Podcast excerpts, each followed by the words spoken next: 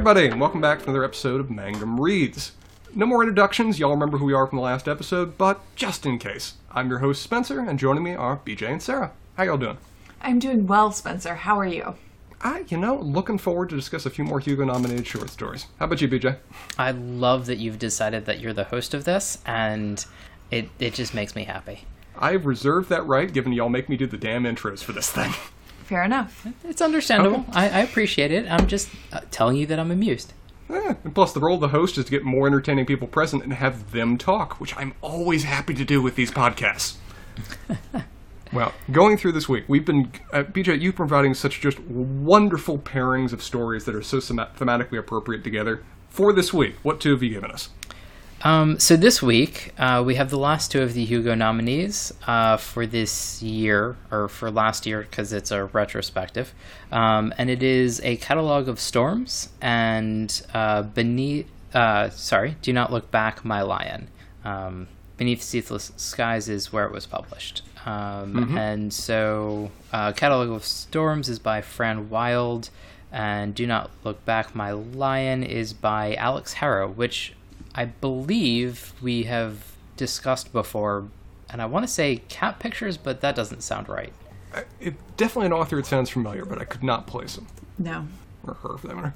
Uh, could pull up, pull, could pull up her list of short stories, but none is screaming out to me right now. Um, but we were going to discuss. So Spencer and I had talked a little bit about how we felt about these stories before, before, before of all of the things. Um, We- oh, it was we- a witch's guide to escape. Oh, okay. Oh, Yeah, you're right, right All there. right. That was fun. Uh, one of the Slightly things different we- story.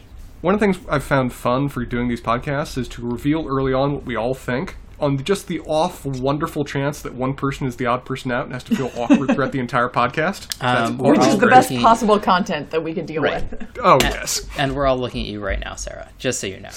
Oh 'Cause boy. BJ and I Yeah, had- you all have had this conversation before I joined the call. Um, Exactly. Can I get any sort of preview on how you think feel about these stories? Oh no, we'll we'll go into detail. Why not? Uh, we, uh, BJ, let me know if this is a fair assessment. Uh, to put it mildly, Catalog of Storms did not resonate well with us, really, really at all. Uh, in BJ's words, I believe you described it as that kind of art project at the airport that you vaguely nod at as you run as you run past to your gate. Yeah, so so that was I, I was being a little bit more um, uh, allegorical than than maybe I would be otherwise, but it while I sort of enjoyed it as a story, it was it seemed a little bit more of an art project rather than something to be enjoyed by people that like to actually read short stories. Like actual people in the world? Yeah. Um, okay, and so can I, because I have. I, I certainly have a cocktail, but I also have some one star reviews that I would like to discuss. Um, what did you all think of the second story? Just so I know where we are. This one I actually liked. Uh, I kind of similar to what I mentioned my dad the other day was kind of jonesing for just a, a much more straightforward story that just serves as a very traditional story structure. This one worked with me. It was more grounded. Uh, the emotions resonated with me. The actually was a fair amount of interesting world building. It was very pulpy Conan Barbarian when it came to the setting, but I kind of actually liked that as it turned out, which I found unexpected. So yeah, I wouldn't put it my top. Wouldn't be wouldn't top out my list, but in terms of just a pleasant, interesting read, I, it worked well with me. Um, and so, harkening back to a conversation that I had with a certain person in my life, namely my mother, um, there are things about it that I really appreciated, and there are things that just didn't feel right. And uh, to go blue really quickly, I feel like the use of fuck is lazy sometimes, and a s there there is part of the vernacular where like I understand and I appreciate it as an exclamation or something like that, but in something that is meant to be a little bit more literature, um, it sometimes feels, and it very much in this story, it feels lazy. Interesting. Yeah, that, that that makes sense and sort of jives uh, jives with my experience, particularly of kind of how that word is used in ways that it just necessarily it, it is not necessary to do that. Yeah. Yeah. Um now I will say kind of pursuant to both of your high level Let's see where we go. no, I, I, I actually have. Well, we'll get there. Uh, but to get to our sort of early segments in these episodes, um, and I think pursuant to both of your opinions about what is going on in these stories, uh, both of my segments, i.e., the cocktail as well as the one star review, have to do with the catalog of clouds or catalog of storms. Catalog of Storms. Perfect. Yes. So, so pursuant to opposing counsel's uh, opening You're on- statement, We, we turned to cross for you, Sarah. Please take. Please go to it. I like that my cross is really a slant of everything else that is going on in this podcast. so, so opposing counsel, please enter your, your first bit of evidence in, into the record. I believe uh, it is uh of a liquid nature. It is of a liquid nature, um, and it is not rain, I will say. Uh, it is a cocktail that I'm actually very proud of, and it is called a Weather Be Damned cocktail. Oh, that's on point. Yes, I couldn't find, slash, I didn't have time to find uh, one that crosses both of these stories, which are, are similar in some ways, but also like very, very different in others. So I decided to go with the first one that I read. I have a Weather Be Damned cocktail, which is also apropos, given The one star reviews. well, that's TBD, BJ. um, but it has. We are in May in North Carolina, and it has been raining in the 50s for three days straight. Um, so I have made a weather be damned cocktail, both in reference to this short story as well as in reference to my life situation. And it is it is a relatively tropical cocktail um, but it has a a skosh of triple sec, a skosh of um, orange juice. Although I have used grapefruit juice because we are still sort of under lockdown, and I'm not going to the grocery store when I don't have to. Um, a half ounce of sweet vermouth, and then a full ounce of gin, and I'm using. Um, a gin that is specifically out of uh, the Chemist Distillery in Asheville. And so the whole thing is a little tropical. It is very light. It is very unappetizing in the dire weather situations we find ourselves in. But I am drinking it in spite of all of that. And actually, it's very good. Uh, it is it is light. It has a little bit of bite to it, um, particularly because the sweet vermouth that I'm using is a red vermouth, and um, And probably the grapefruit juice will round it out a little bit. yes, I I do think at least for for me and my taste, the grapefruit juice is a better option than the orange juice because it has a little bit more bite to it. Um, So it's delicious, and that is where, where So- so- I've been in this weather be damned situation. So, so we're gonna name the cocktail "Do Not Look Out the Window, My Lion." Well, as- That that as seems dr- fair. Yes. Well, as a drink that's intended to spite the weather, it seems very appropriate for that story. Really. Yeah, I don't. I, I because drinking it, you feel like you should be in some sort of tropical paradise. It is very citrus based. Um, it's very light, and we are in very much a sort of like bourbon or brandy situation Yeah. in the actual weather. But here we are. Um, so, before we get too deep into how we feel about these last two of the Hugo nominees, uh, we actually have one star reviews, it sounds like, and I'm curious and somewhat excited.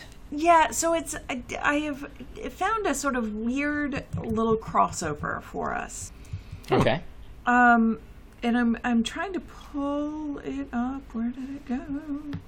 Sorry, my Photos app has recapitulated itself in ways that are distressing to me. Um, so I decided uh, we are in two different short stories. Mm-hmm. And so it felt a little bit like, as we have frequently talked about short stories, that there are not like specific reviews related to them, especially when they have been published online, unless there are comments underneath them, which they, they are not here. But I was interested, especially in this Catalog of Storms story, in There what are this Goodreads author. ratings. Are there specifically for this story? Yes, ma'am. There are I no one star reviews. That. I assumed that there were not and looked up the author instead. Um, Gotcha. So if you have them, BJ, that would be great. But I looked up, I looked up the author, and it seems like a lot of the other things that she has written have been kind of in the same universe of stories and novels that take a particular perspective from their starting point and decide to run from there. Uh, some of which I will sort of sotto voce say are derivative of N.K. Jemisin, but that's fine. But I did, I thought it was interesting that um, I found a review for, on Goodreads for one of her novels, the first in a, a series of novels called Updraft, and I was interested in it because it seems sort of wind related. Uh, but Ken Liu has blurbed her novels. I don't know how I feel about Ken Liu. Like I, I feel like he he doesn't know a good, a good short story when he writes them. Well, just wait, BJ. Oh God. because I chose this specifically for the segment because the literally the only interaction on Goodreads is Ken Liu writing or really reproducing his blurb and then one person responding to it. Which is particularly why I've chosen this. So Ken Liu has written in the and to again to be clear, this is of not the short story that we're talking about, but this uh, is of a a novel of from the reader or from the writer that we are that we are discussing. Uh, Ken Liu wrote, "I love I, I blurbed this book colon, and then we get into the blurb. A lovingly, carefully crafted world, an engineering marvel." Filled with captivating characters whose struggles and triumphs will thrill the reader and linger long in the imagination. I want to live in the world Wilde has created. So this has 18 upvotes on Goodreads and one comment. Would you like to hear the comment? Please. Yes, please. Okay. Uh, and this is from a user called Simeon Man. Start there. I think you have completely overhyped the book. it was nothing special, and the more one thinks about the world, nay, small city slash town, the more one realizes that it doesn't make much sense from how the people live to the problems they face. I only imagine what this book could have been, not what it was. Okay. Which I think, like, uh, both I like that someone has clapped back Ken Liu. Yeah. for all of the reasons that we have discussed. But I also I think it's interesting that this person has gone into what we have talked about actually with all of these episodes of short stories that we have talked about, which is the question of does it matter what this short story could have been? And granted, this is talking about a novel, so it's not exactly analogous, but it, it correlates to things that we have talked about. Does it matter what the short story could have been, or does it matter what it is on the page? And I think at times almost the idea of what it could have been almost frustrates us more. Mm-hmm. So we've talked. I think we've talked in much greater detail about our frustrations with stories that could have done things better, as compared to stories that we just straight up liked. Yes, which has come out, I think, uh, in particularly stark contrast when we have discussed in this list what are what the stories we would recommend are versus what the stories we liked were, and those are frequently very different lists. Um, I'm looking through the uh, Goodreads reviews right now, and BJ, if you're there too, would you agree that it seems to be a heck of a lot of three star reviews that say interesting but confusing in ver- in, in various ways? Yeah. Um, so I think that I think it'd be very interesting, and it looks like Goodreads is doing a lot more, uh, allowing short stories into their ratings more recently. And I think the older short stories that we were doing, like there was nothing, but now um, I was looking through pretty much all of the stories that we're going through, and there is a Goodreads entry for pretty much all of them. Oh, Um, interesting. and so I think it would be worthwhile to uh, go through go through them when we do our summation and sort of talk about like the the work in general. Sure. Um, there aren't many. Yeah. This seems, um, this seems like a very new feature of Goodreads that they have these. Yes, um, and it there looks like you know they're about they're under like fifty reviews for each, um, and and not very many ratings. So it does seem like a new thing, which I, I think is good and, and is interesting. Um, I my favorite, and we're gonna have to discuss this at some point. Is I didn't read this two stars. The cover art was interesting and things like that, but. Um, shall we start with a catalog of storms since we Yeah. have talked about it and it is um, interesting and and uh, not to put you on the spot but a hundred percent I'm going to anyway. Sarah, how did you feel about this short story? I mean, whew, whew. um, so this is the one I read, and we've talked about this in other episodes in these pairings. Um, I think it matters which story you read 1st Mm-hmm. I read this one first, and it is my take on it is that it is a beautifully written sort of lyric nonsense. Well said. I mean, I, leg- I, I- and I was legitimately in on the discussion of what was happening in terms of the storm. I was interested in the like weird categorizations of storms that happen from different people, uh, which harken back to Cannibal Woman of, Women of Ratnabar Island. I was kind of into that, but like it's not a s- story. Yeah. Nothing happened. Well, I mean, I guess things happen, but like I don't ca- care about what happens. Yeah. I So it's hard to classify as a story because I think that like the writing is beautiful, and I'm I I, I really am very into kind of the descriptions that are happening, but I don't care about the characters. I don't understand what's happening. I don't understand what the weathermen are. so so I feel I don't like, understand what happens at the end of the story. Like I just don't know. Um, so, so Spencer and I talked a little bit about this, and, and I think that there are two ways to look at the story that we've, I think, mostly agreed on, which Okay. is either this is a fantasy world and people are literally turning into weather. Or, Go ahead, Spencer. uh, or it is intensely allegorical. Uh, that all of these are stand-ins for something else. That the majority of these storms are actually descriptions of emotions, and that all of this should be interpreted in a very indirect kind of way. Mm-hmm. And if that's the case, I just don't get it.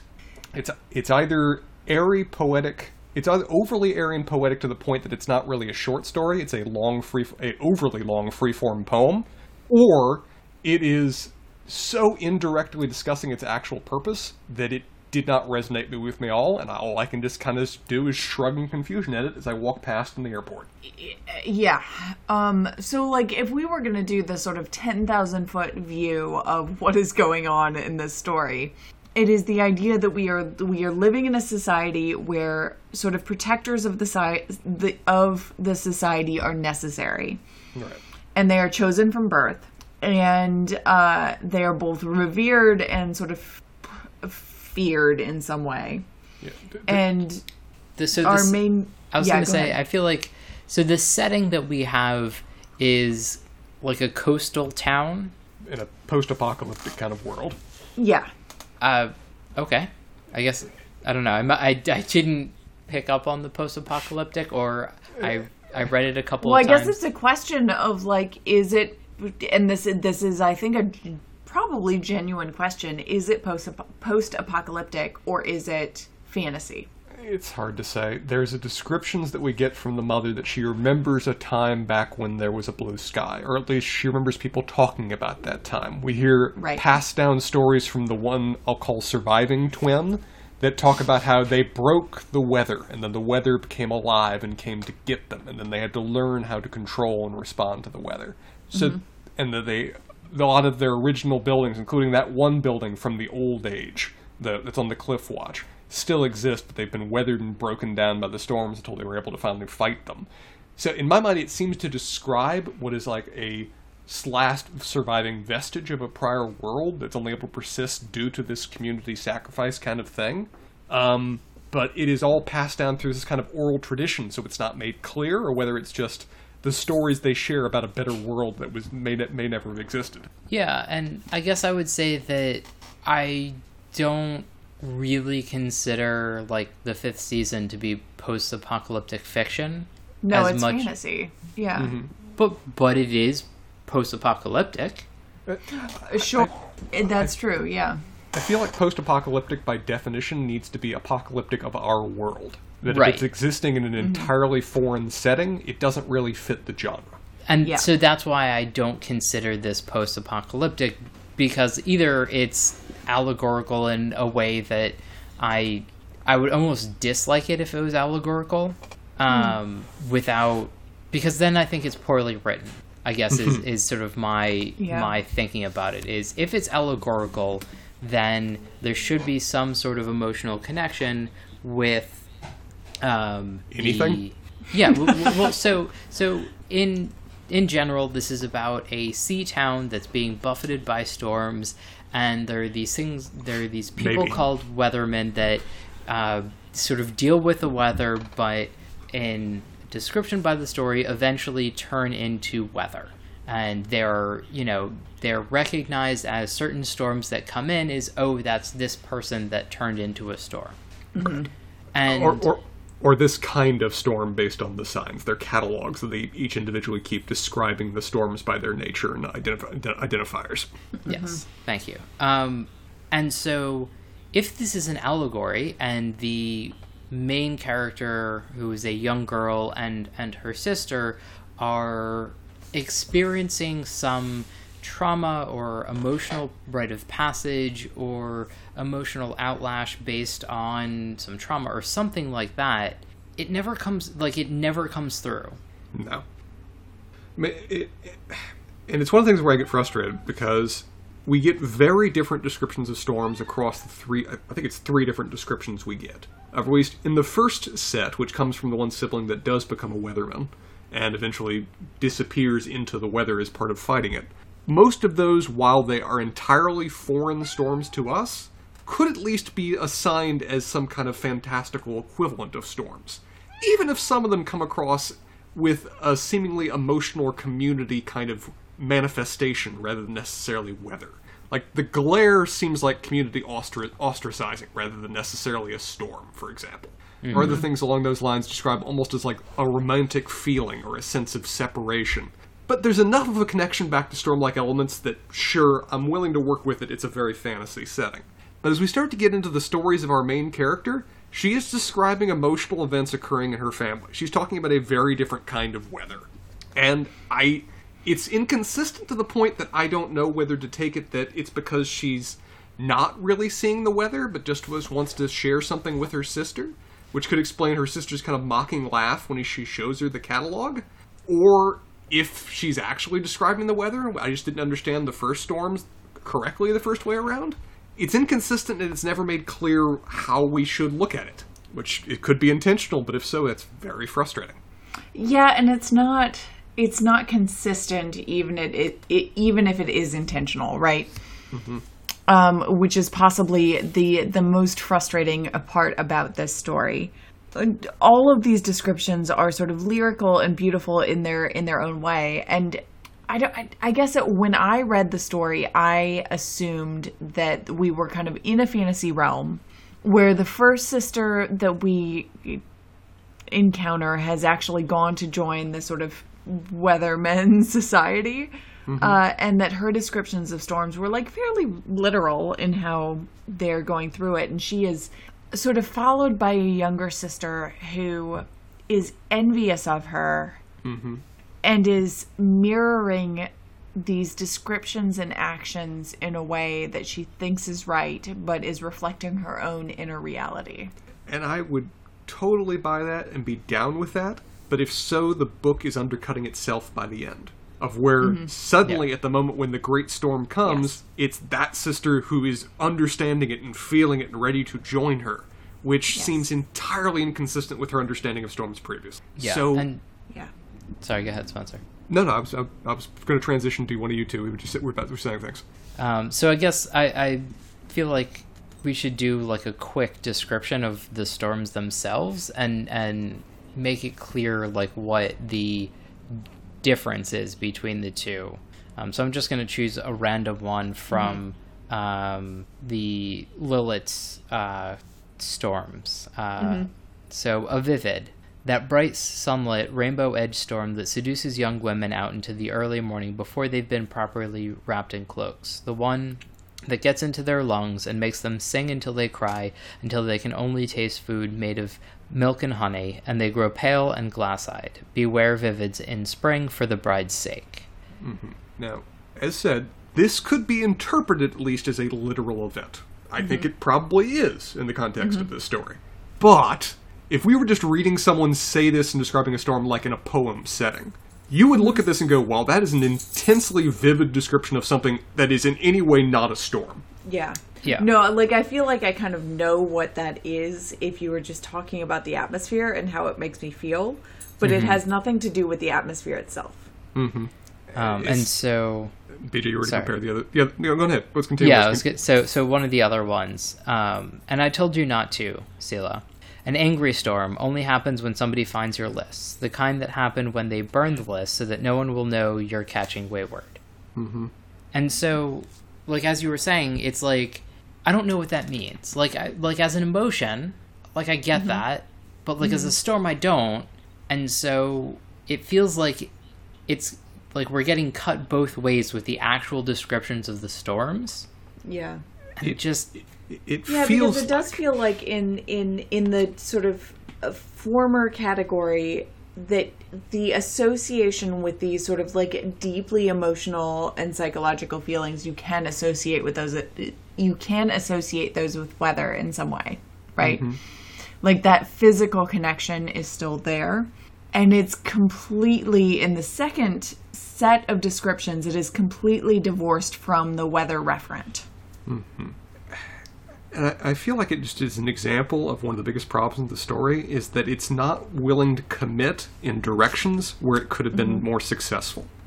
That it's trying it is trying to be many things in cross categories as part of being a short story and is failing for not deciding where it would work best and going there. And it's So true mm-hmm. Go ahead, Spencer. I'm sorry. But, but I feel it's true even in just what we described as inconsistency with respect to the stories. That I think it could have worked really well if they'd emphasized where the story seemed to be going and the idea that she wants to be close to her fi- sister. She's feeling the loss of mm-hmm. her sister not being there. She wants to connect with her sister in this one way that she can't really share. So she's imagining that this emotional feeling of storms is something she's actually sharing, but these are examples that it isn't actually real. She's feeling the emotions that a girl her age would feel, and she's describing them the sense of storms because that's how their society is built. And I think to make a comparison to a previous story that we read that I think has some similar issues, which is blood is another word for hunger. If there were, so there are, I think, three lists of storms that we get one from the mm-hmm. older sister that I read from, and then I read from the second of the two from the younger sister. Mm-hmm.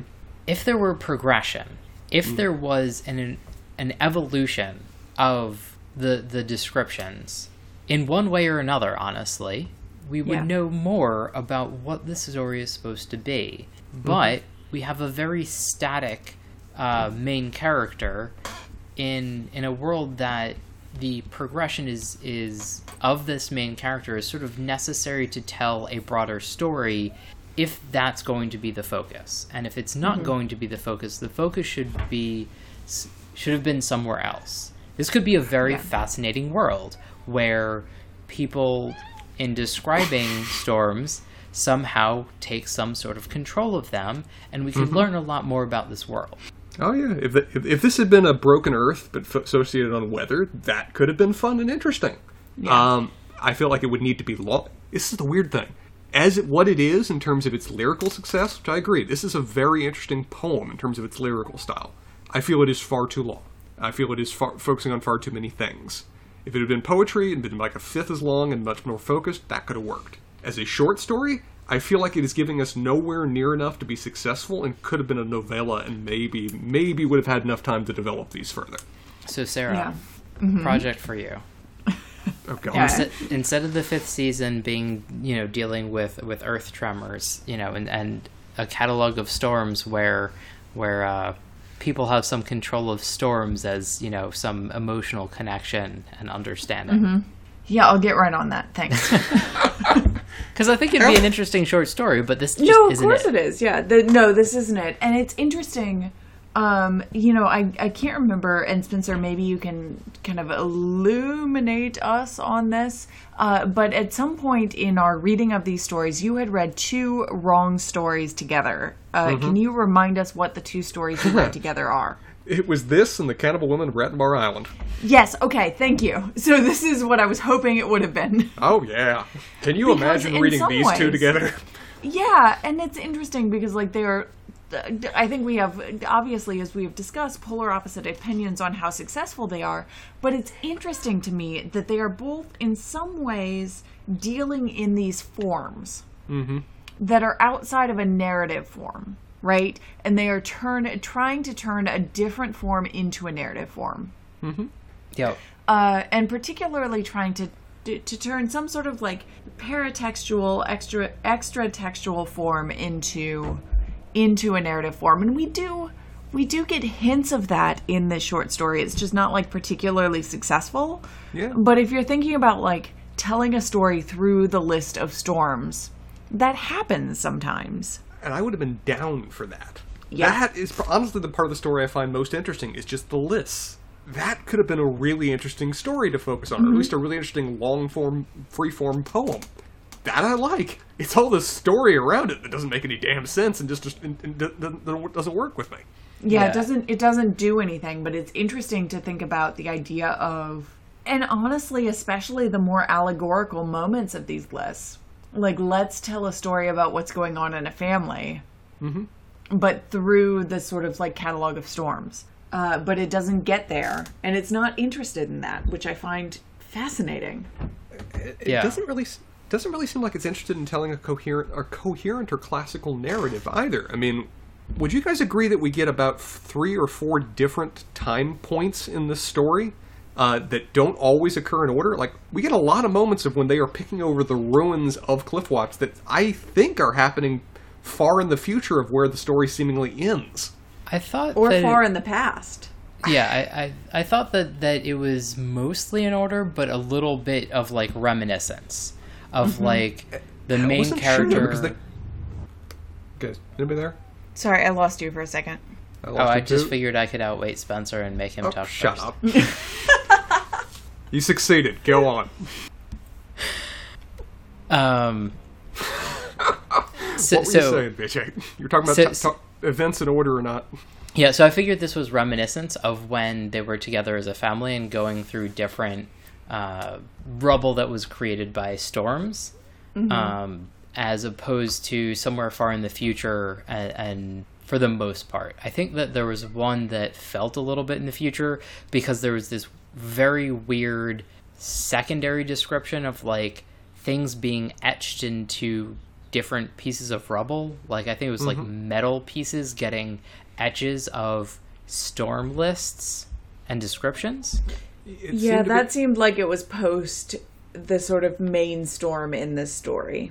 Because they're particularly trying to find artifacts of Lilith. Is that her name? Is that the one Weatherman sibling? Uh, Memories of her, things that they associate with her, and they're very distinctly picking through the ruins of Cliffwatch when they do it. Um, But but that action happens well in advance of this specific sort of searching for narrative.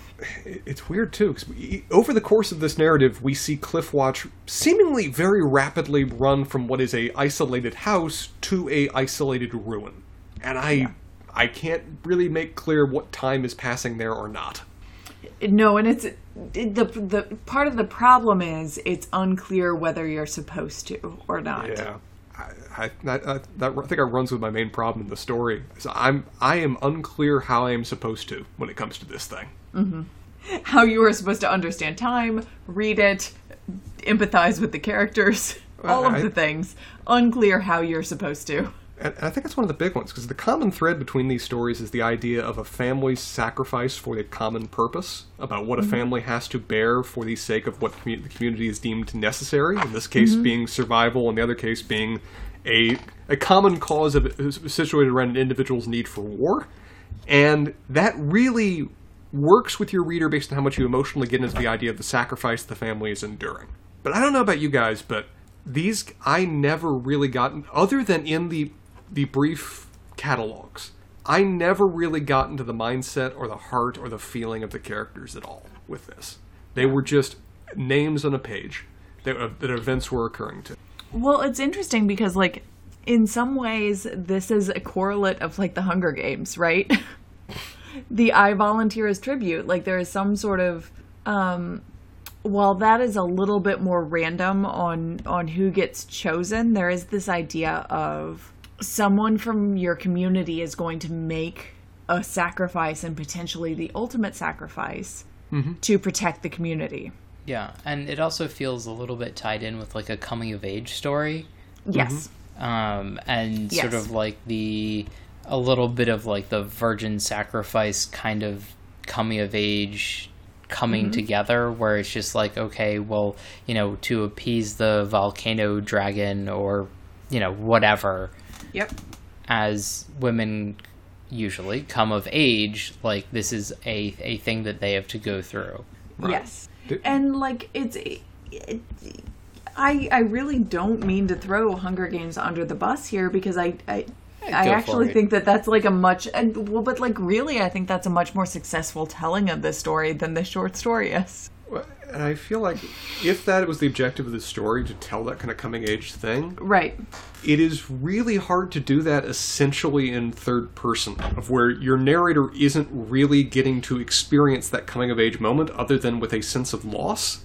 That it mm-hmm. almost feels like the main person who's having the coming of age journey, she's just describing them without ever get really getting to interact with them other than once in the entire damn story. Yeah, don't you need somebody to care about in this story? I guess your level of caring is dependent on how much you feel the sense of loss of a sister, because that seems to be what the entire story is being framed around, particularly at least where it where it begins and ends. Yeah. But we never really get anything of that. Closest we ever get is these catalogs, which again I think are interesting, not done necessarily very well or or, or, or enough. But mm-hmm. other than that, we don't really get much of an emotional connect other than a few off descriptions of just events occurring. No, and it's interesting to hear you articulate it like that, Spencer, because like I am I am an only child and I am not predisposed to understand sibling connections. So I'm not going to connect with uh sort of vague references to what that feels like. Like I don't I literally don't understand that. Mhm. I think that there are times it is written well, but mm-hmm. as you said, like when it's a vague reference to it, it's just like I, I don't know, like that that, that doesn't connect for me, and and to I, it's like when stories are predicated on outside knowledge. Mm-hmm. It is problematic when they're released to a wide audience. It's kind of like Yes. if somebody takes fan fiction and then like releases it to the general populace and it's like well it doesn't mean anything unless you've read everything else Yeah. Yeah, and it's it's hard because it gets like this conversation gets into the conversation of like, well, can you write or read about things that are not in your personal experience? Right? And of course you can. Sure. I would argue that of course you can, but you have to do so carefully and you have to do so well. Mm-hmm. I, Yeah. I, I, I think that's been part of the fun of going through all these short stories. And the fun thing that Hugo's been emphasizing over recent years is trying to get different perspectives on things and get a wider audience to read them. Yes. And we've seen that in these stories. I, as a straight white male, have not been the main focus of many of these tales. Mm-hmm. But I've had a fascinating time going through the vast majority of them because they've been well written enough to give me a resonating point, to give me enough exposure to a world to care, and then go with that, having having established it. It's also apparent where that just doesn't work or where the author has failed in that regard. and i think it's interesting because there are times that it feels like it'd be lovely if there like there was some like tasting notes. Like because there are some times that an author has clear like has clearly done like the right job in in allowing something to be consumed by a wide audience.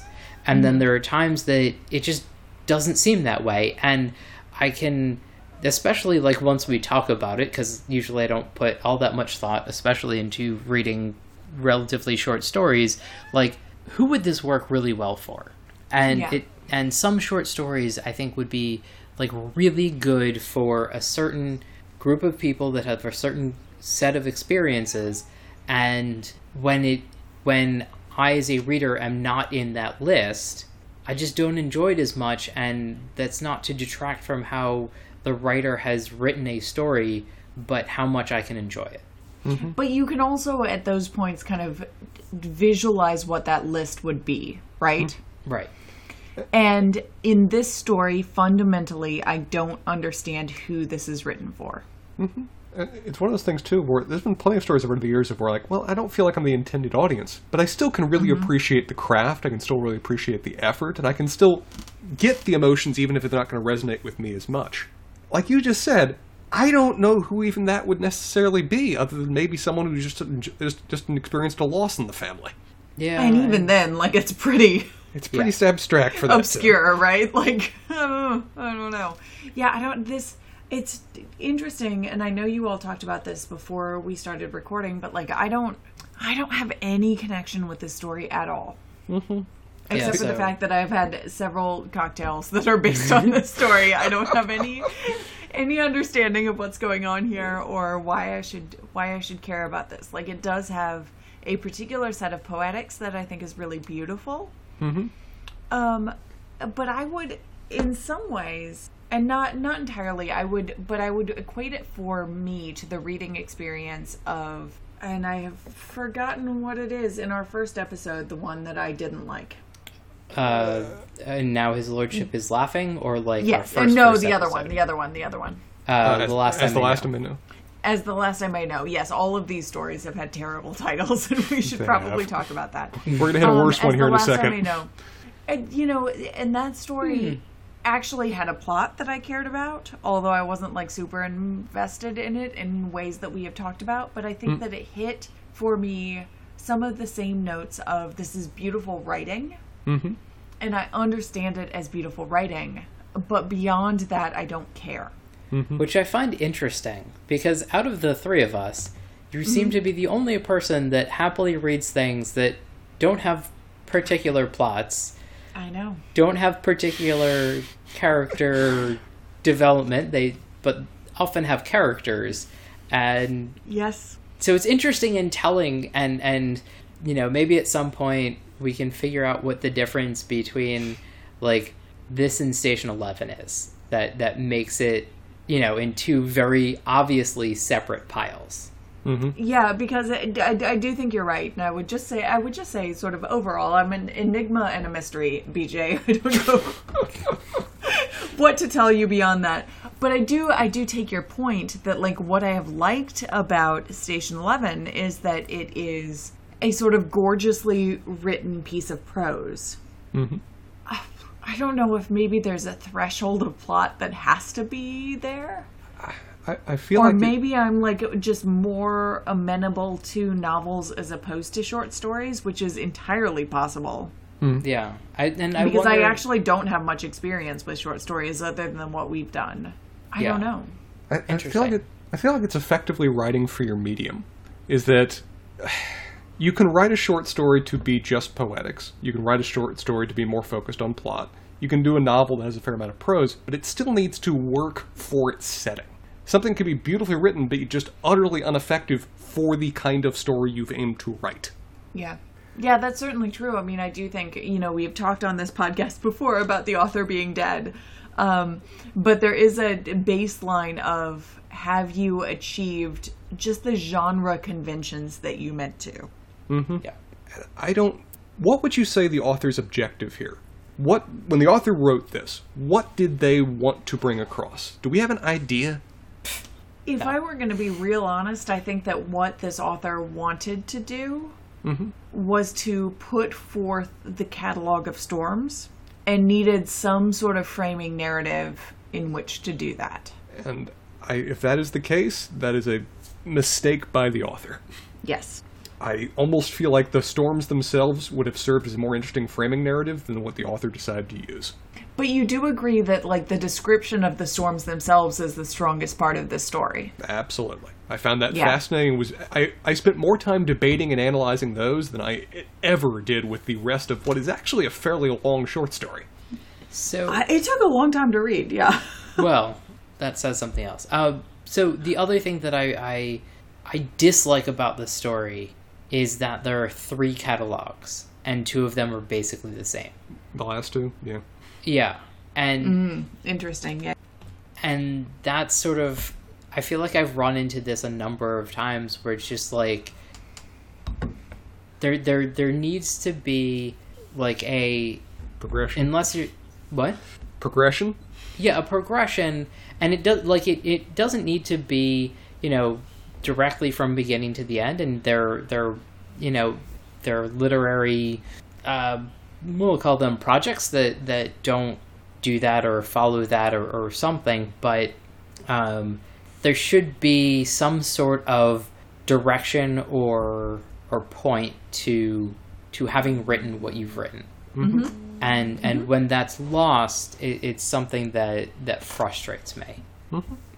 I almost Yeah. feel like this would have been a more successful story, particularly if we view this as in some way a coming of age story or dealing with loss or whatever else. If this had been Mm-hmm. Stor- the catalog of storms of Lilith in three parts, like as her progression, as her coming into this position, and seeing how those change over time, and we almost just just those, almost with no framing around it, and you can just read that and understand that through the development of the storms. We may not understand a damn thing about the world, but it would be such an interesting emotional journey to go through those. Yeah, and that's like that is honestly narrative enough Mm-hmm. to create some sort of story, but there are there are all of these other facets that are coming in in the story as it's written that just don't belong Yeah. or belong to some other genre or or some other story that's being told.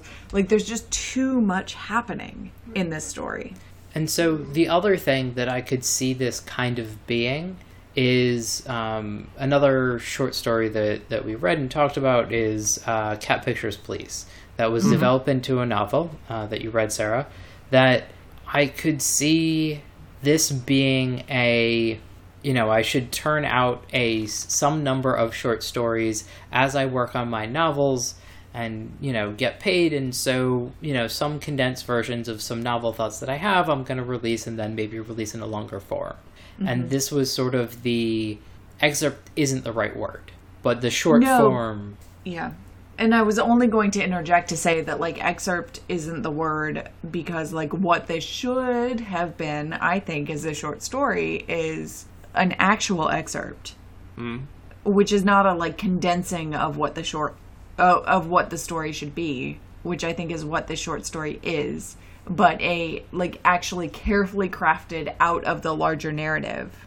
Yeah one moment. As it stands, if you if you made this a novel, if you grew it grew it to that, I feel like from what she what has been set up, it would just be a lesser version of the fifth season in terms of the Yes. setting, in terms of the Yes. plot, in terms of the character's role.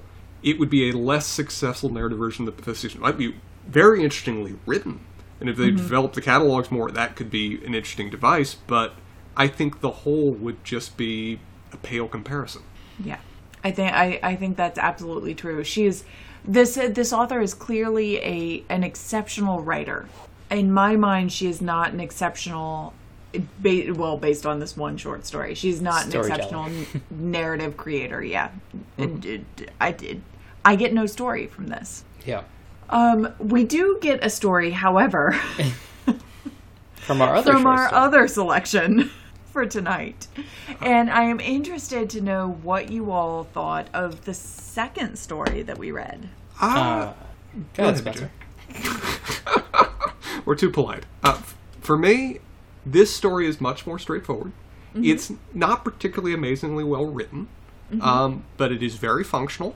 It is very grounded. Uh, it has a goal. It has a it ha- has an objective. It accomplishes that, and it does so in a way that I thought was effective. I would never. I would. I'm honestly surprised this is nominated, and I don't mean that as over too much of a criticism because I think it's a good story, but it doesn't seem to be that much in fitting with what else we've read previously uh, in terms of the other nominees. I think it is a successful story that I would remember as being a successful part of a larger compilation, but as a unique nominee, I was a little bit surprised. I'm gonna BJ, could we have your opinion and then I have a question to ask? Yeah, so I'm going to say something terrible, um, and I'm just going to acknowledge it beforehand. Um, and I think that this was nominated for the same reason that certain other things have been nominated in various genres, which is this deals with a fluidly gendered and society in interesting ways, but that aren't fleshed out enough for my taste for them to be as highlighted as they are in this story. Man, if that's the point, that's really token. So this was literally my question, BJ. you That's have what gotten thought. there exactly. is that I I liked this story. This was a, a perfectly serviceable story. I enjoyed reading it. Mm-hmm. I will probably not remember it a month from now, and that's fine. Um, but if we're thinking about it as an award nominee, if you if you just went through, and this m- might be a terrible thing to say, but if you just went through and like reinserted the traditional gender roles in mm-hmm. this story, would it a make any difference, and would it ch- b change the story? Which are maybe the same question, but like, would it change how you read it once you understood what the conceit was? And I guess that's my problem with this story is I I don't think it particularly changes the story, and I don't think that it says anything of any particular interest in in a you know emotionally impactful way. Um, and even if honestly you just assign opposite gender roles to it, and that sort of is your your clutch, because there is something to be said for the main character being a warrior and the at least vessel for uh, having a child. Um, I, I think that does impact somewhat to the story, but the other character, the the other main character, the main character, I would say, to this story, um, plays the non-childbearing, but let's say prototypical female healer carer role. Yeah, and that's my question is uh, does the story at any point undercut the idea of a of a sort of gender binary? No, I don't really. I mean, so. I get like we are Sort of. given well, we are given the idea that like well, women can play both roles, but men are always the sort of just providers of sperm. But beyond that, we I I don't know. I So it- we get, I think, two fluidities, Okay. but a lesser role for men in general. Mm-hmm. And this comes across as like a. This is very much like an Amazonian society as described in Greek mythology, put into like a Conan the Barbarian kind of setting, and almost almost like a Co- Conan the Barbarian gender swap at times. Um, that, where yeah, men are very much secondary. Their purpose is reproduction or to be kind of slaves on the exterior. We hear them described as being slaves or servants or bond bond husbands in a certain way. But not Like having camp much followers almost, right? Yeah, Yeah. pretty much. camp followers, and it's like, well, sometimes if, you know, they're of a particularly interesting household, they could essentially be the uh, shield maiden that is uncommon, but like not really at the forefront. Yeah. and there, we- we don't know clearly whether it's just this unique family that produces remarkably sized women or whether this is in some way consistent across this world but the men are generally described as being Yeah. small small slight weaker it it um, is an interesting is an interesting description of the roles they play as not only just being cultural but also being physical Yeah, and the idea that the the sort of like um and I'm I'm blanking on the terminology because I don't remember where the dividing line comes down, but our main character uh whether she is classified as a wife or a husband or She's, She's- she's a classified as a. She is? she's a husband? it opens with Ifa has been a good husband she knows Yes, okay. Oh, this yeah. is Yep. yes, that's right. And this is why this is so difficult, right? But um w- it is unclear. Well, there is some conversation later about um kind of exceptional warrior warriors will take spouses who are also ex- exceptional. It is unclear like whether in the broader society the fact that our main character is a woman who is also crippled is normal, difficult, because we are in an exceptional situation in this narrative. Um, so that all gets wrapped in too and makes it co- more difficult. But I'm unclear if. So my my sense is that the sort of gendered narrative that we get is not a complicating narrative. It, is- doesn't complicate the traditional sort of accepted narrative. It simply switches it. Ye- yes, I think that's fair. Um, as, as you guys described, our main character Ifa is in a very distinctly, almost tropey motherly role in this story, even if she's describing herself as a husband. That with respect to the raising of children, with respect to the domestic duties, with respect to the roles that women are typically assigned to in a classic fantasy setting, particularly the this kind of very much barbarian fantasy setting this is in, she's fulfilling all of those regardless of the label that she's using. Yeah, and I guess and we it's don't like, get a counter narrative for that. Right. And so I guess it's if she were male described Mm-hmm. in the story, and so all gender roles in a Conan the Barbarian setting were reversed, other Mm-hmm. than childbearing. Yes. We get a Conan the Barbarian story, or Corinne the Barbarian, or however you want to like refer to it, and Sure. there, there, the story wouldn't change particularly at all. Yeah, it, yeah, it's the reason I referred to it as token because it's really not what the story cares about. It chose to make this decision from the beginning, but that's not really what it wants to make hay about in this story. It does. It- no, it- but the, the the unfortunate thing is it pretends that that's what it is. yeah, and honestly, I I really would have preferred the story if it hadn't done that because it honestly just caused me to have to keep on doing double takes as I was reading through it. That where the story succeeded to me was in no way associated with that. If anything, that con- consistent inconsistency on the subject of gendered pronouns or gendered titles, mm-hmm. it just it required me to double read, which I don't think the story is best experienced with. Because, like, let's say, for example, that this story was rewritten in an entirely sort of gender traditional way. Mm-hmm. Wouldn't you have still had the same concerns about our main character? I would have had the same concerns, the same investment. The only significant difference would be that the husband figure, well, the the ma- presumably the male person that she's married to, wouldn't be mm-hmm. giving birth to the child, wouldn't be giving birth to the child. But sure, yeah, yeah, yeah. There's Yeah. some logistic problems in but you Right. would have had in the that, but like same emotionally, emotional that wouldn't have changed. Yeah. You would have had the same which sense like- of taking. it's such a re- I don't it just felt like such a reductive way of thinking about sort of gender and what is happening that you can Yeah. just sw- switch roles for particular people and yes it's a little complicated because you're not like straight swapping roles mm-hmm. and that's why I kind of felt like it's really a like the story itself and the narrative itself is is a pleasant short story and an interesting Yes. short story.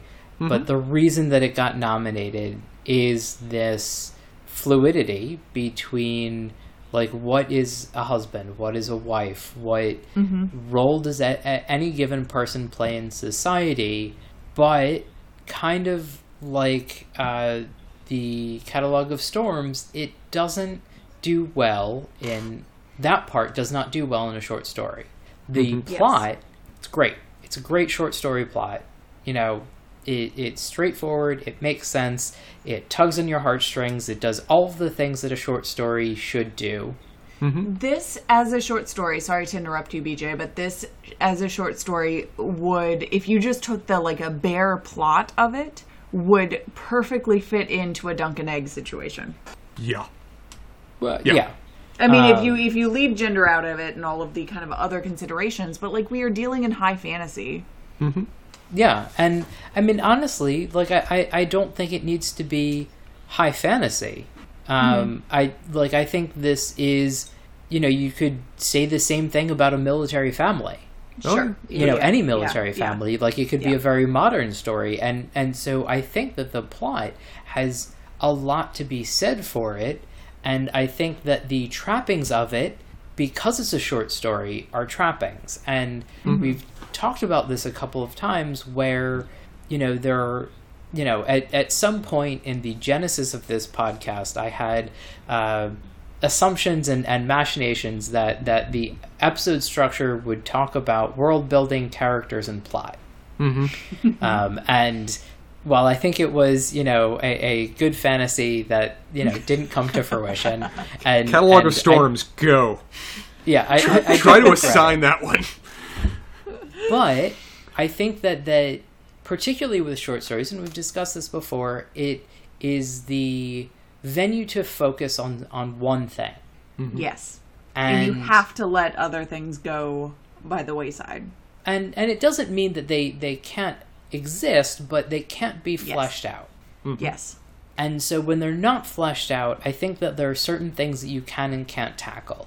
And I think it would have been a much better story if we essentially had something in, you know, in terms of like the beginning where Aoife is she and she's a husband and every so often we'll have characters that, you know, a nice young boy and, and hopefully he'll he'll be a good, you know, army wife or whatever. And that would be mm-hmm. fine because it would add flavor to the world where we have an interesting piece of plot. But there was more of an idea there that, that wanted to be fleshed out. And I think it could be. And I think it mm-hmm. could be an interesting mm-hmm. novella or, or or novel. But again, that's not the medium that we're in. Right. So, can I ask you a question? Because, like, I I am not well versed in kind of fantasy and short story, or uh, sorry, fantasy and sci-fi forward short stories. Right? We've read some of them, obviously, on this on this podcast. Uh, but this short story particularly makes me wonder about how particularly kind of high fantasy conceits, which I think that this is, translate to short stories. Um, simply because the novels that are successful in those kind of high fantasy conceits that I've read have focused so much on world building that it seems to me there's a possibility that that doesn't tr- translate to the cuts you have to make if you are dealing in a sort of short story genre. For this story, it seems like due to the limited setting or the limited framing, this story decided to build most of its world building on very well established fantasy tropes. That this is Okay. a very archetypical barbarian society. They work. They their only their only purpose, their only value is war. Each individual, from the very moment of their cradle, is marked for the purpose of war. That's the only way they're valued. They worship a goddamn blood god. This is as tropey as possible of describing what a barbarian society would be like. And I feel like the author is doing that so it can immediately get the practiced readers of this particular genre in the mindset of this world to then explain how utterly torturous that would be to a person that does not immediately identify with that and has to see their children submit their children and families submit and break to that. And But so, hasn't that be do- been done before? Sure. Yeah, and and I think this is a a fun little short story in that genre. It, it's on well tread ground. Um, and so uh, often with many short stories, and we've read a bunch, and you know some are better than others. Is it's hard to break completely new ground in a short story because Sure. a short story relies on your reader understanding some things about your narrative because you can only explore so much within the confines of it being a short story. Yeah. Um, and and I think that's in some ways irrespective of genre. And so the more you've read within that genre, short stories can be better or worse appreciated depending on how familiar you are with any given subject. And you know, even in these past six short stories, we've covered a number of genres, and the knowledge that you have bringing into it does impact how well you can understand the short story and how you appreciate it. Mm-hmm. Mm-hmm. Mm-hmm. I think one of the things I appreciate about this story is that it has a, almost a, more so than many stories we've read for this this segment we've done, uh, a complete understanding of itself, with the possible exception of the gender issue that we mentioned before. It doesn't have any really pretensions. It has an objective. It's a well tread ground story, but it renders it well, and it's not really trying to be much more than that. It's just trying to tell us tell a story that we've probably all heard before in different ways, in a particular setting, and give you the emotional experience of the characters going through that. And I can appreciate an author that's not that's tr- has an objective and accomplishes that objective, even if it's not aiming necessarily as high as it could have been. It's And s- sorry, Spencer, you said um, that your dad particularly liked this story, right? Uh, no, I actually said that about, uh, and now his lordship laughed. I've yet to get his opinion Oh, on this sorry. story, but I'm Okay. ve- I have pr- I have predictions about how he's going to react. Yes. Interesting. Yeah, yeah. Because I I, did, I read the story this morning. I did not do a lot of prep for this episode. I'm sorry, y'all. Uh, but I read the story this morning and I enjoyed reading it. Mm-hmm. Yeah. So I would liken this story to like a BLT with like orange zest. Do go on, BJ. you know, it's it's well tread ground. It's something that a lot of people are gonna like, and it has an ingredient which, you know, could go in different ways, but doesn't like immediately go with like what you're trying to put forward. Mm-hmm. And and perhaps isn't immediately off turning in what's going on. You just co- sort of wait to see if it like has actual relevance in what is Right. happening. And it, Okay. you know, it's kind of weird. It's kind of gimmicky, and you know, it could work, mm-hmm. but it's probably not going to be a game changer. Sure. Are we in BJ?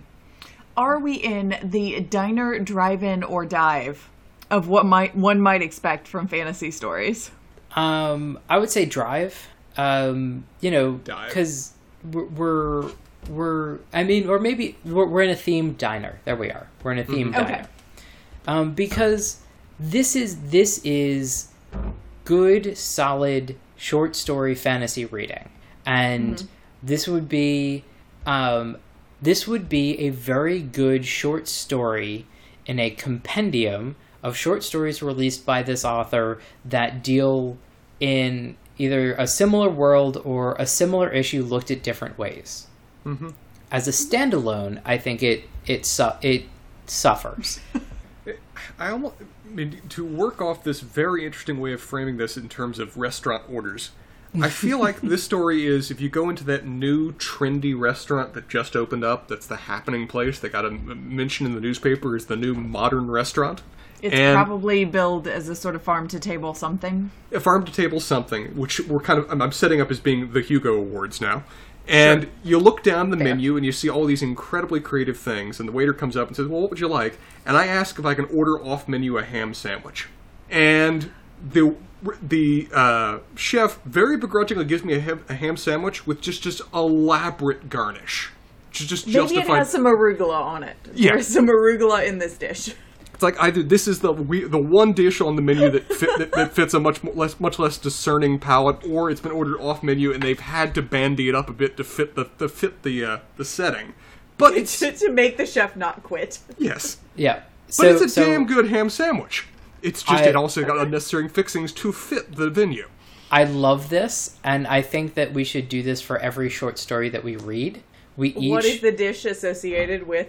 Describe the dish that we think is represented by this story. I love it. Um, and I, you know, I think we discussed this previously that you know in the future we're probably going to do a bunch of short stories in pairs, and so we're going to have like a meal that we end up eating with this uh, two two short story uh, dish pairing. I love it. Oh, I think this is great. And if I were going to uh, sort of give some preliminary thoughts on the dish associated with a catalog of storms, Yep. there would be a lot of foam involved. Yes, I was going to go with like maybe a very, very elaborately presented, incredibly light sherbet that turns out to be Hmm. surprisingly flavorless. It would- Uh, that would include foam. Yes. So, so uh, like I, I, funny enough, had a very similar thought, but mine was more if if you made like whipped potatoes, but you added a flavorless fat instead of butter, Oh, and so you you just sort of made something incredibly airy and light. But doesn't have any of the taste or richness that you would expect of mashed potatoes, and it's just sort of there, and it's not bad, and it has and like, it's going to you know- have more implications for your hips than you really acknowledged in beginning with this. we yeah, are going off track. you know, it, it's it's flavored with like rose hips and a little bit of watercress, and it's just like, well, that makes no sense, but eh, it's fine.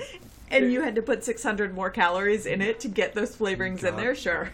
I'm just, I'm picturing. My, I mean, this is the same comments I got from my dad on this story, but now I'm imagining him as at one of these restaurants reading like the two paragraph summary of the dish, and then turning to the waiter and just pointing and saying, "So you mean mashed potatoes, right?" Th- that's what this means, right? I'm getting potatoes in a bowl. Okay, I'll have potatoes in a bowl, please. You can leave out the prior two paragraphs. I love this so much. I think we should do this for all of the stories. Oh god. We, well, be prepared because we're doing our recap for our next segment. Have your dishes ready. Yes, so we are doing our recap for our next segment, but BJ, can I can I suggest something for our next episode? Uh, yes, please. So I would like to um, do our, and this is entirely based on the email that you sent out about these about these stories. But I would like to do our recap for the next episode and kind of give our rankings and all of that. But can we do a little bit of a uh, sorbet palate cleanser and talk about the Naomi Kritzer Absolutely. story in this?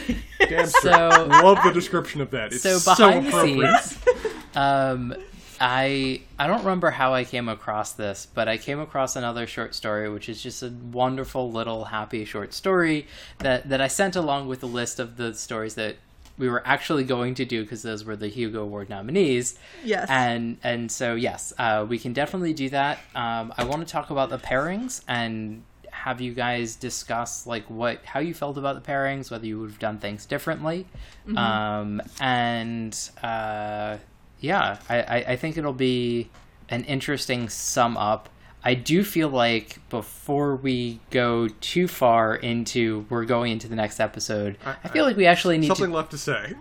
talk about do not look back my lion and discuss like what the plot was other rather than oh yeah, can just we the do a overview of the story I, I, I just feel like we left behind po- plot on this whole episode. So, Well, we, that is the Wholesale. problem. Again, this is the frame. This is the pairing issue. When you start with catalog of storms, you're inviting throwing out the plot for whatever follows. right For- but but for this one. because we're I, I think all fairly happy with the plot of this story and Yeah. the story that it ends Yes. up telling i feel like we should talk a little bit about it rather than No, no, no. here are the I- other things that we're not as happy with I was about to. Inter- I was about to interrupt. Fair. I was going to interrupt Fair. and say, let's at least everybody say one thing they liked about the story because we all said we liked it. Why? But for plot, uh, as said, Yes. we we are in what appears to be a relatively new um, kind of uh, establishing savage society that only like a generation back was just some isolated huts, but due to the ambition of a uh, emperor, uh, who I think is pretty strongly suggested or even outright stated by the story, is the mother of the wife of the, our main character. i think that's just her name that, or at least that's how yeah, i I interpreted didn't. it I didn't get that. It could Like, be. the- It could be possible, but like I didn't know that. I mean, kind of one like Mothers of Dragons isn't the mother of any character. It's just she's the mother wolf or whatever. Uh, there, there is a moment when she comes to visit of where she says you two need to leave and then she refers to the mother who i think his name is talan as being uh, come to me my daughter or something like that. That could entirely be symbolic. That could entirely just be continuing the very pronounced repeated titles in this world but it is it is, it is cited. And it could also explain the emotional just binding that the uh, wife has for this emperor figure that also that could just be indoctrination throughout the society. But let's get to that in Yeah. in terms of plot, uh, this story is built around uh, is built around our main character Aoife, who is in the is referred to the story as the husband, but is in a decidedly maternal role in this society. She is a she is a home a caregiver of the home. She raises the children. She is an, even a healer by profession. In part built upon her particular outlook in life, which does not square very well with society, but also what appears to be a from birth physical deformity in the form of a club foot mm-hmm. which does not in, which is in no way in keeping with the new purpose of this world which is it built entirely on war conquering honor and pride and, and battle as much bloodlust as is humanly possible even worshipping it, even the society appears to be built around a prior existing two twin gods but with one now rising to such abject prominence that the other one has fallen into dusty ruin. Yeah, so there's this sort of yin yang male, traditionally male female warrior healer uh, duality in in this society that, in some ways, I would say has replaced the gendering that would be more common to this sort of story. And so there's Yeah, the and it's. Go ahead. I'm sorry. uh, the warrior god and the healer god, the warrior wife and the healer husband uh, duality. and it gets a little what i was going to say is it gets a little confused and this you know part of my uh, difficulty with this story but it gets a little confused in what is gendered and what is not um, which I, I think is intentional in the story. It does, just doesn't play with me in ways that i that i resonate with. Um, because you have this sort of submissive domestic role being played by both male and female characters. And you have the sort of term mannish being thrown around as a derogatory term. It just gets a little confused. I think part of that confusion is in the how out of place our main character is in this society that has developed. Yes. We, we even hear said that um, our that her husband. Um, the names are very strange in this book, so they don't really stick with me. Talan, I think is the name of her. Sorry, wife. Yes. And uh, that she was pressured by society to have married a man first for the purpose of making children. The purpose of continuing to have married some sort of war hero warrior upstanding. The fact that she marries who someone would who, have been a woman in this society. Right. So either you marry someone domestic, which in this society is a man and serves that role, or you marry a woman who serves an equal role to you and just embodies our virtues. The fact that you've married a Yes. woman in a traditional role is not in keeping with what the society is built around. And I think there's a mm-hmm. certain implication that we get that this society is very new. I think even maybe this gender this this new gender system is very new. Because we hear that not like a generation earlier, the emperor was a slave in one of these more seemingly traditional societies, escaped, and then founded this world. And what we hear about the wars that are being fought along the margins, they seem to be wars fought with much more traditional fantasy societies than what this one is now embodying. So it almost feels like Aefa may be a throwback to what world was before, that even some of them may remember from not being that long ago. Mm-hmm.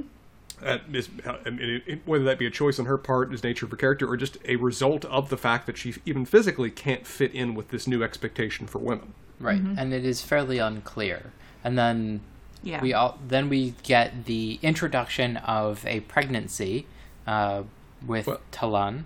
Yeah, i mean, I think the framing device throughout all of this is that because she does not fit in, because she really riles against what this world is and what it expects of her family and her blood, Aoife spends a lot of the story trying to escape, but is continually captured by her absolute love and adoration of her wife, Talan. yeah, I mean, what we are dealing with is essentially a domestic drama. That is pretty Yes. much the story. and and a rebellion against the necessity of pledging children to a warrior society. And so it start, sort of starts out with Ifo Yes. wanting to leave because she can't deal with her children being essentially forced to become warriors. Particularly now the new child is on the way and she doesn't want to have to live through this again. And it has been like it, probably 10 years, maybe, since the last child was 16, since the last child was born. So she thought she was done with this. Yeah, and she's not ready for it again. She can't endure it again. Mm-hmm. It seems like mm-hmm. there's many aspects. Though it very clearly establishes that Aoife is just head over heels about Talan, she also profoundly resents her and her decisions. She she resents that she's been forced through this again. The fact that Talan took a lover, seemingly without discussing with her, and has gotten pregnant again from a camp follower. She resents that Talan is bound, unlike she is, absolutely emotionally and by honor to this warrior society and will do whatever the society demands of her and her blood. And she knows this logically and knows that in some ways going back is not going to be good for her. But emotionally, she is joined at the hip with this woman and cannot escape her. And so when she rides out after her, after a pretty brief conversation of where she promises her everything, essentially, that she wants to come back, she agrees, but with underlying doubts that she's willing to banish just because she loves her so completely she's willing to trust her despite what she's saying being not in keeping with what the society stands for. And so we see a fairly quick progression in the pregnancy and sort of things happening. Um, there isn't much progression with Aoife, but there is another sort of outing in the war uh, by Talan as she's somewhat more pregnant. Um, And a concern of Aoife, like, hey, you're pregnant, you can't just like be on the forefront of battle. Um, and we get this, uh, you know, all a warrior wants is to die nobly in battle, basically.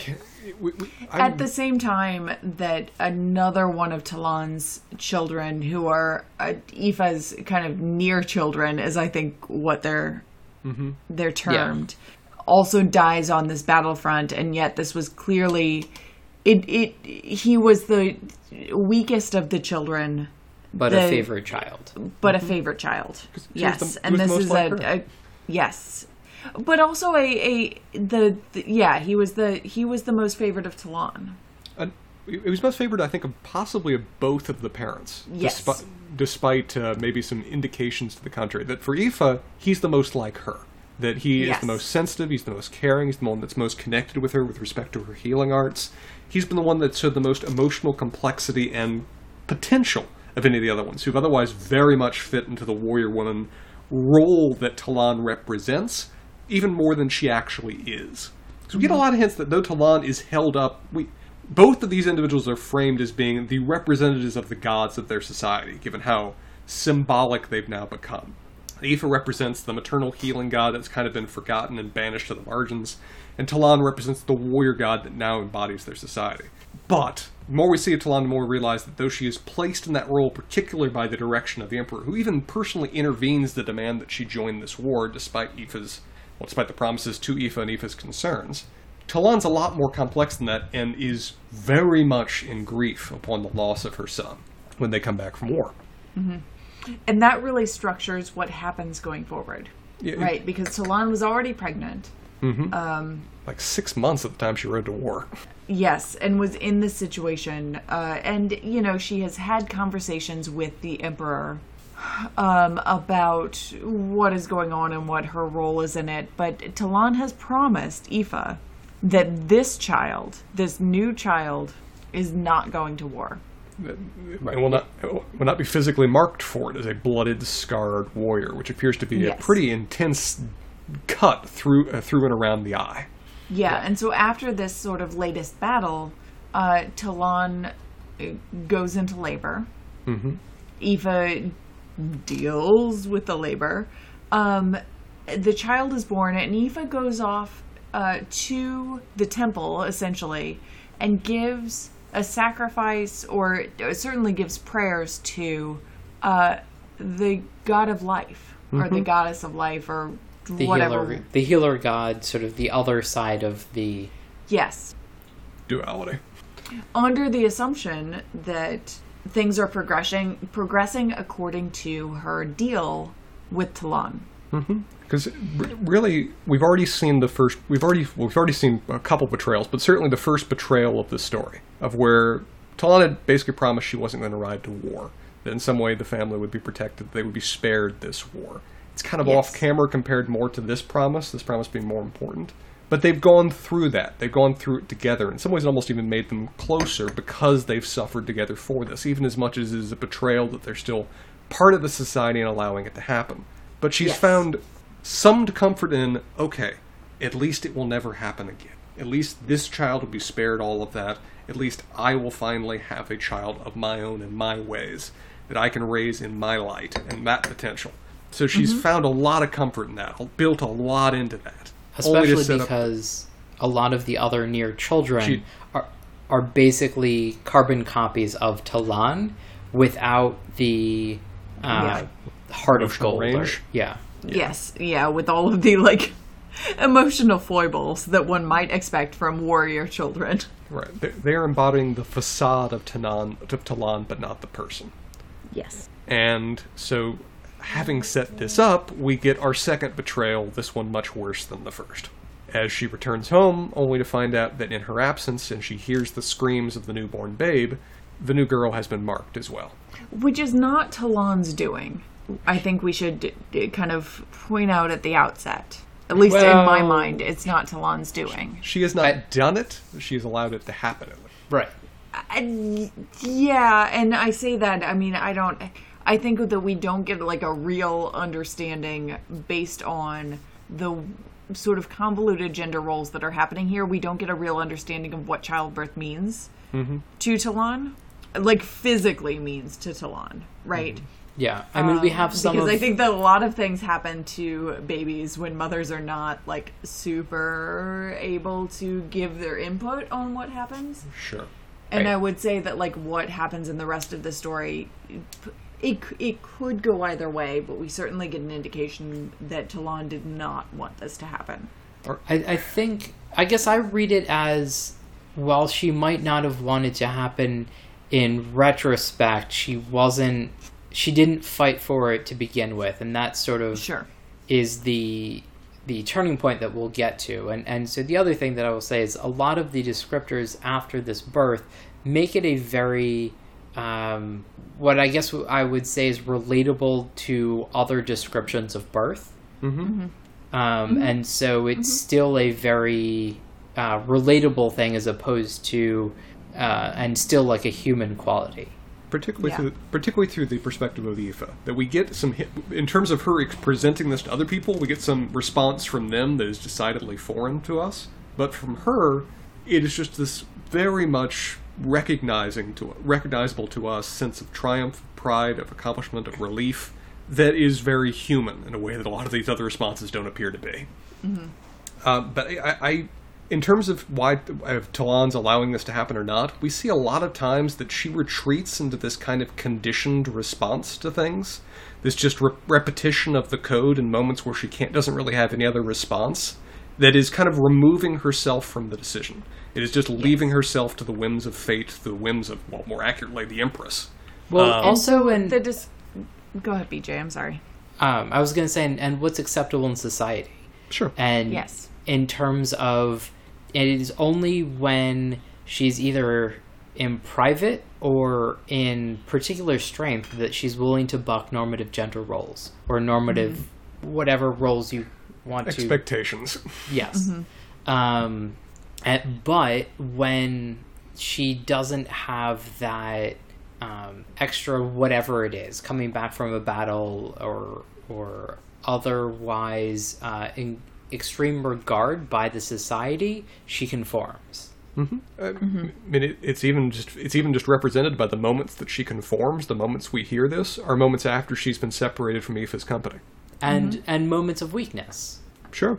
um, Yeah. so sorry sorry you were gonna No, no, I think that's exactly right because I think that like the moments after birth are are moments of weakness. I was only going to say um, that what she gives into, just to clarify that, is the sort of normative societal value that her daughter is going to become a warrior. Right.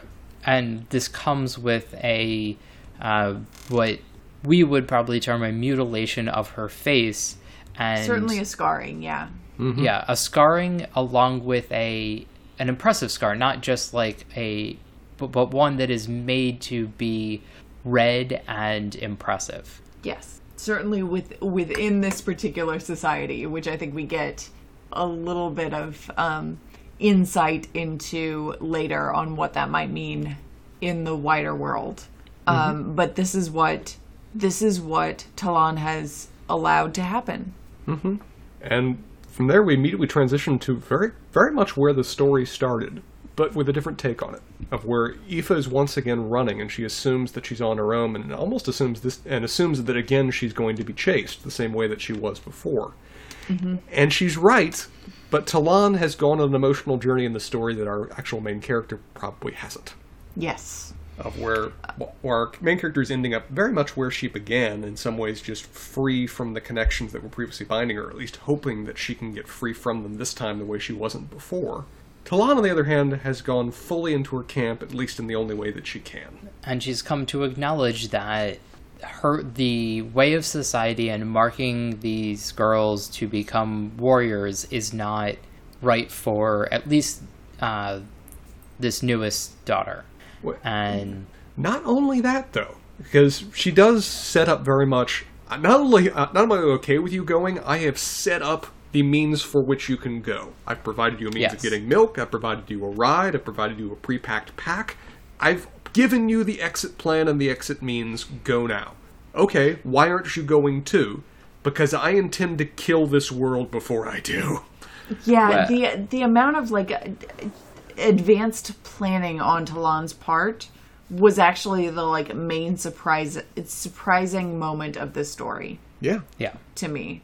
Um, like I, I totally get that she had been committed to this idea of this new daughter was going to be kind of dedicated in service of the other twin of these gods and was going to be a healer and was going to be kind of doing something on different lines yeah but and the extent to which she was willing to say no this is this society is wrong. You and have I think to get it's, out. it's the scarring of this daughter that makes her realize how much that pressure is and how much needs to change. Yeah. and that preparation and then conviction on what she needs to do and how much that will affect things. And that she needs to send this daughter off with uh, Aoife. Mm-hmm. I, I don't think we can leave behind the loss of the son, too, particularly with the Yes. fact that the daughter is being named after the lost son, and how much that Yes. m- seems to really mean to Talan in the moment that Aoife thinks of it. Um, And it was very clear that he was the favorite. yeah, and it's very clear that she wants to give this child a life beyond what the, the son was ever capable of. Mm-hmm. And and I think that's sort of a, a barb that brings her to this conclusion. Mm-hmm. Yes. And, And- and it, it's really these moments with Talan that I think is the one of the things that makes this story stand out as something more unique in the playing with tropes element of where mm-hmm. Talan physically and in role and in position in the story represents Conan the Barbarian. That's the role. She's meant to be the brute barbarian man. But she really isn't. She really has a lot more emotional complexity and goes on probably the more interesting journey of this story Yes. than any of the characters. And This that, is the main character, but not the focus character. Right. And that is And- kind of our playing with tropes moment that we were looking for to a degree is Talan, I think. Yes. And I think that that's why this story does so well up and up until like the the parts that we already discussed is that in its pared down parts it is the double subversion of the uh, the trope of the one would expect in many ways that the shrinking character to do something impressive or powerful and sort of mm-hmm. like the if you're just subverting the you know powerful and not powerful characters mm-hmm. One thing we've, I, we've that we're getting near the end of the story, one thing I want to mention that I think the story Yep. does so well that so many of the other short stories haven't that we've read is that it knows how to do acts. It knows how to do segments of its story. It knows when to Yeah. take a breath and take a break and present its moment and then move on to what the next moment needs to be for that story. It's a well structured story in a way that we've complained about for several of these previously that it the structure was a detriment to its overall success. This one, the structure, while very straightforward and linear, is very successful because it's accomplishing each of the beats that it needs to before moving on to the next, and doesn't have to harken back other than to reference how a character is at a similar moment as to a pr- one that's been previously presented. Yeah, and I was I was completely prepared when I first opened the story to read it to say this is too long. Mhm. And it is long. I, think was this, c- this may be the longest it one is- we've read. Oh, It- it is it's it's a long read. I don't know where it is on kind of word count. Um, but it is it is a long read, but I think feel kind it, of though. to it doesn't feel like that, but I also think to your point, Spencer, it it takes this is a story not unlike and I would never in any other way compare it to this, but like Cannibal Women of Ratnabar Island, it takes exactly the time that it needs. yeah. and that Um, makes for a. It's one of the things that we talked about is that I, BJ, I don't literally know this. This is the longest story. It, it definitely, it definitely has a lot of scroll on the page, as I say as I look at this on the computer. yeah, yeah, yeah. Lo- Like it is a longer short story, but it doesn't it doesn't drag.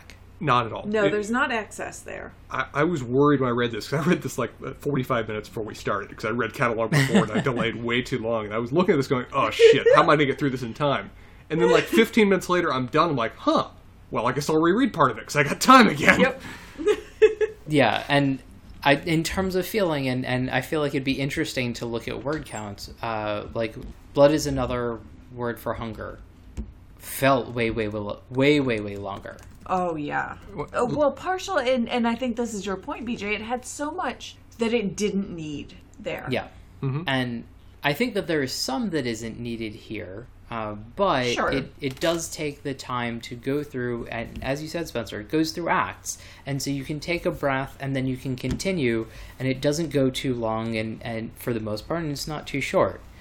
Um, so the other thing that I wanted to say about this short story and sort of finish up my thought about the tropes is that like the secondary trope is the like the gender swap, which has been has happened before.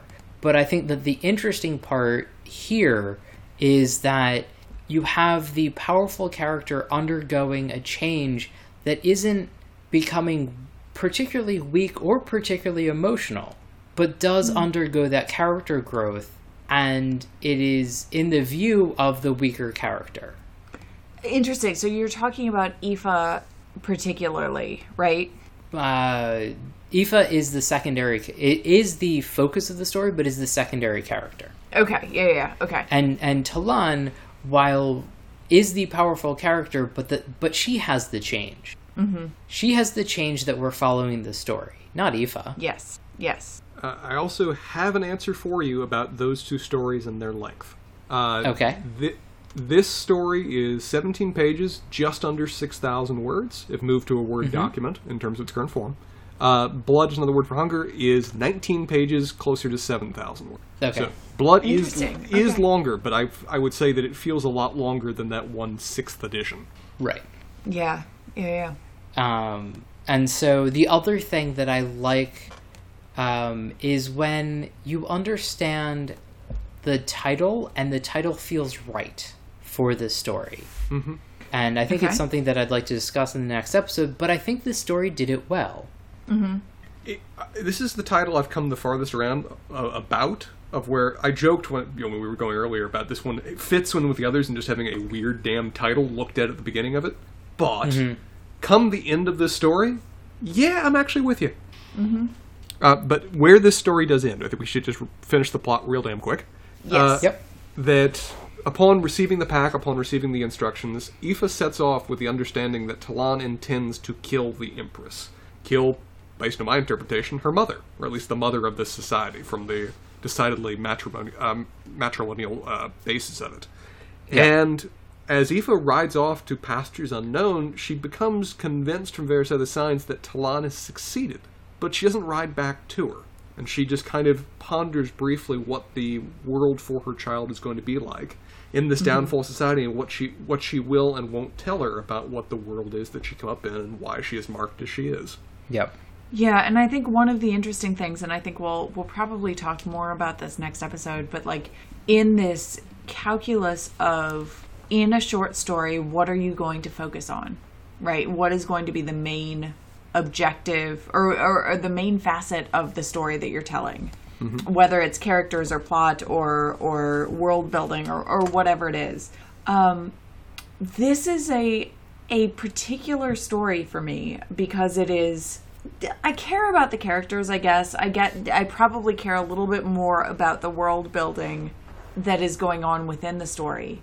But by the end of it, I am left with so many questions about where actually were we in this world? Mm-hmm. Mm-hmm. Right? We're within an empire, but what does that mean? Right. Within the larger structure of that world because like what what we are left with is the idea that this could crumble pretty immediately. Yeah, with the loss of a single person.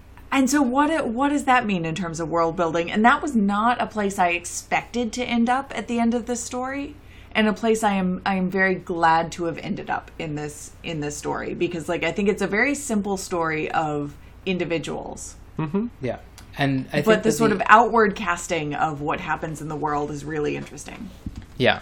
Um, and so I was going to say is I think that the other f- interesting thing that maybe like I think we should discuss next episode that this um, and some of the other short stories that, that we have read bring about is short stories are going to be a section of sort of a larger narrative often that that is parceled off and the a lot of other parts are assumed. And i think that there are stories that could continue and would be interesting and i don't think this is one of them i think that if there was any more written in this story i wouldn't i, I would dislike reading it unless it were completely different because i don't care about the characters that are left Mm-hmm.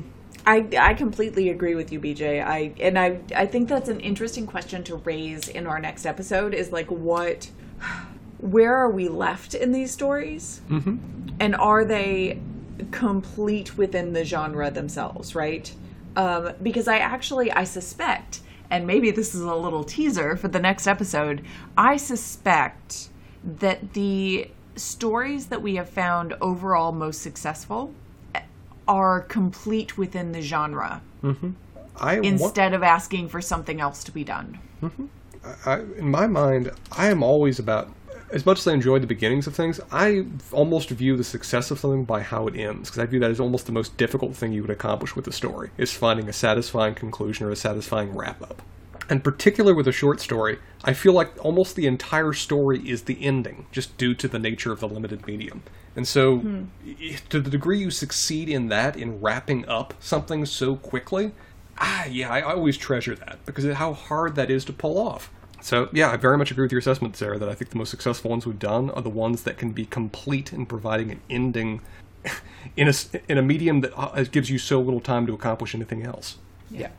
But, w- Uh, one, speaking of having no time to accomplish anything else, okay, can I just mention one last thing before we do the transition? please do, Spencer. uh, just something that caught my eye. Uh, just compare what the, the names of the uh, volumes or the sites these came from. Uh, yes, yes. Yeah. Of, of where it's it's such a switch between the two of where Catalog Storm's intensely poetic, intensely you know, well written but conf- but well written but confusing is just in Uncanny Magazine, while the much more straightforward traditional narrative in the sense of Do Not Look Back My Lion is in Beneath Ceaseless Skies. It's just an interesting mix of po- of of uh, poeticism in the title versus poeticism in the story.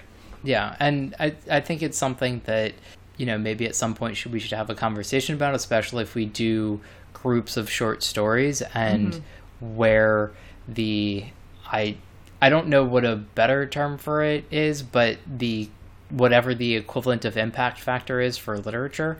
Yeah. um, because some of these are going to be probably more well known uh, publications. Uncanny is is a fairly old, as I remember, publication where um, Beneath the Ceaseless Sky is relatively young. yes, um, and I, Um, and I can I have a co- I have some comments on this as kind of the former editor in chief of a literary magazine. Um, like I can I can speak to this particular thing a little bit, Please, cool. Uh, well, but I that think- is a, a long form conversation that. you have yeah. You have five minutes. Go.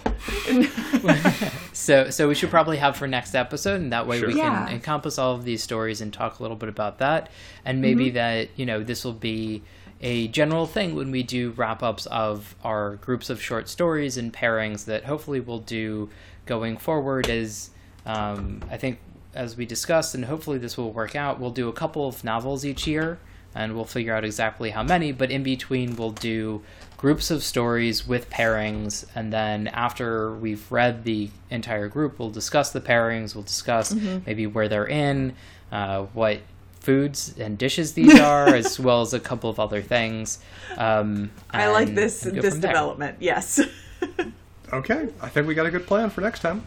But if people are Uh, jonesing for material before they get to listen to us again, BJ, where would they find? it? So you can find all of our podcasts. Uh, we have a complete channel with Mangum Talks with a bunch of other podcasts. Um, and uh, that includes Whiskey on the Weekends, uh, Mangum Hoops, Mangum Talks TV, um, and a whole back catalog of all of the things that we've done. And if you have any suggestions, questions, or comments, you can click contact us in the upper right hand corner of mangumtalks.com. Um, we also have a Facebook page and a podcast within a podcast called Pottering Around, where we do a chapter by chapter read of Harry Potter and possibly a sub genre content uh, YouTube channel that is Pottering Around Extras. And with that, this has been uh, blast as always, everybody. Um, it's been fun. Yeah, till next time. Bye, y'all.